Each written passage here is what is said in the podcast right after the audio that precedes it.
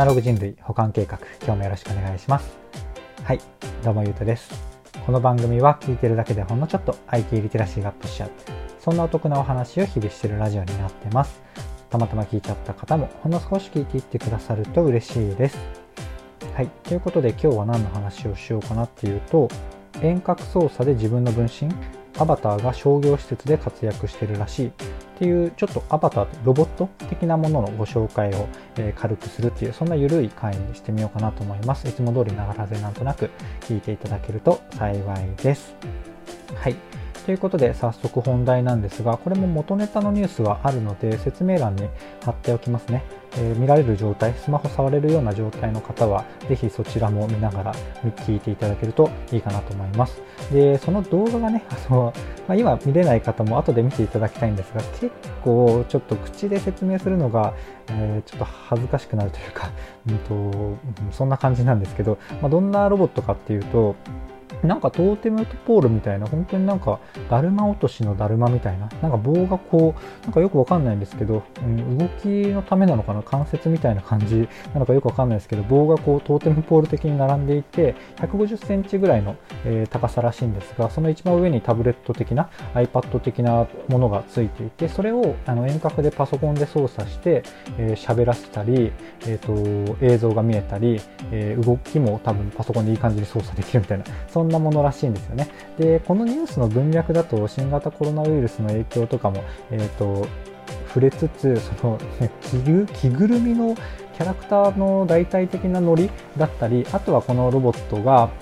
あの荷物を運んだりできるよっていうのをご紹介してたんですよね。で、えっ、ー、と、これって結構面白いなっていうのが僕の中ではあって、技術的なところだけいくあの見ていくとあのこれをめっちゃ高度にすると何になるかっていうともちろんあの直接全く同じ技術を使ってるわけじゃないとは思うんですけどその構造的な、えー、話をその遠隔操作的なところとか映像を見て代わりに動かす的なところでパソコンで操作するのでそれとはちょっと違うんですけど僕の中でこのあの遠隔手術とか遠隔手術ロボット的なものとこう似通った感じを感じたんですよね。そちらをどうなってるかっていうとそちらはパソコンで操作っていうよりは本当に、えーと、手を動かしてそこになんかすごいいろんな、えー、センサーみたいなのをつけて、えー、同じように動かすでしかも多分触覚とかも再現しつつあったのかな。もともとの課題がこの触覚、えーとまあ、触る方の触覚的なところの再現が難しくて、え手術ロボットって結構こうどんどん発展していくのが難しかったりしたらしいんです。確か最近はそこもどんどんどんどん進化してるっていうのはニュースで見た気がするんですがちょっと本題からずれすぎたので戻ると、えっと、それもすごい精度高いカメラと、うんと、遠隔遠隔でロボットを操作する点では同じじゃないですかそのめちゃめちゃ簡易版ですよねこの、えっと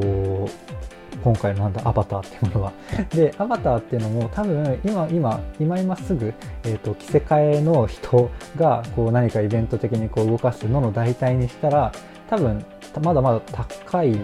とは思うんですよね。これは全然想像ですけど。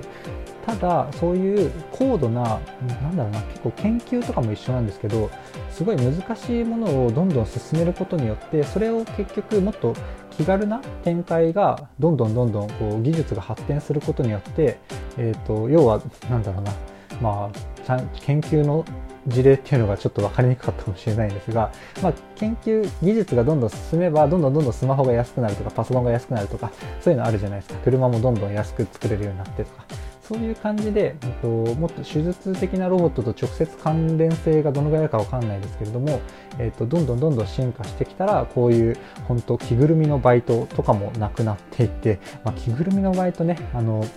すごい暑くて辛そうなんで結構いいんじゃないかなと思うんですけどね。この着ぐるみの中身が本当に中身がいなくて実は外側で、えー、機械パソコンでいじっている。ただ実際にそこには人がいるからこの子供たちの対応とかも適切にというとなんかちょっといい方じゃないかもしれないんですけどちゃんと子供たちも楽しませるような感じ。でこのニュースの動画見ていたんですがやっぱ子供たちってもちびっ子たちってこうあの目新しいものとか面白いもの好きなので、えっと、このなんかトーテムポールに画面がついているようなものでも結構あの楽しそうに話しかけてワイワイワイワイしてる感じが見られてうんと、なんかもう着ぐるみじゃなくてもね、この見た目というか、こういう無機質というか、なんていうんですかね、まあロボット的なものでも子供たちの人気って結構取れるんだなって、あの、可能性をすごい感じましたね。やっぱあの、多分着ぐるみの形にしてこの技術を使ったらまた1ランク2ランクなのか数段難しくなると思うのでこういう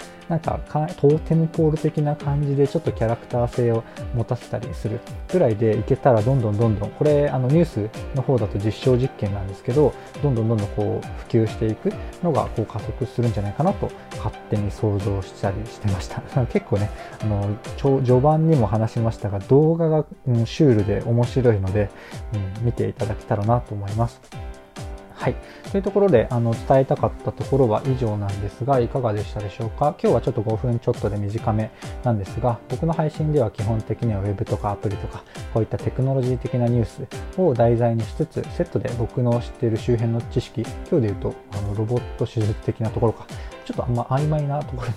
は申し訳なかったんですが、そんな周辺の話だったり、僕の感想とか考えとか、えー、セットで妄想話、あの妄想話がメインだったりする番組です。ちょっとでも良かったかなとか、いいなって思ってくださった方がいらっしゃいましたら、いいねとかフォローとかコメントやレターをいただけると嬉しいです。はい。ということで、最後までお聴きいただきありがとうございました。ではまた。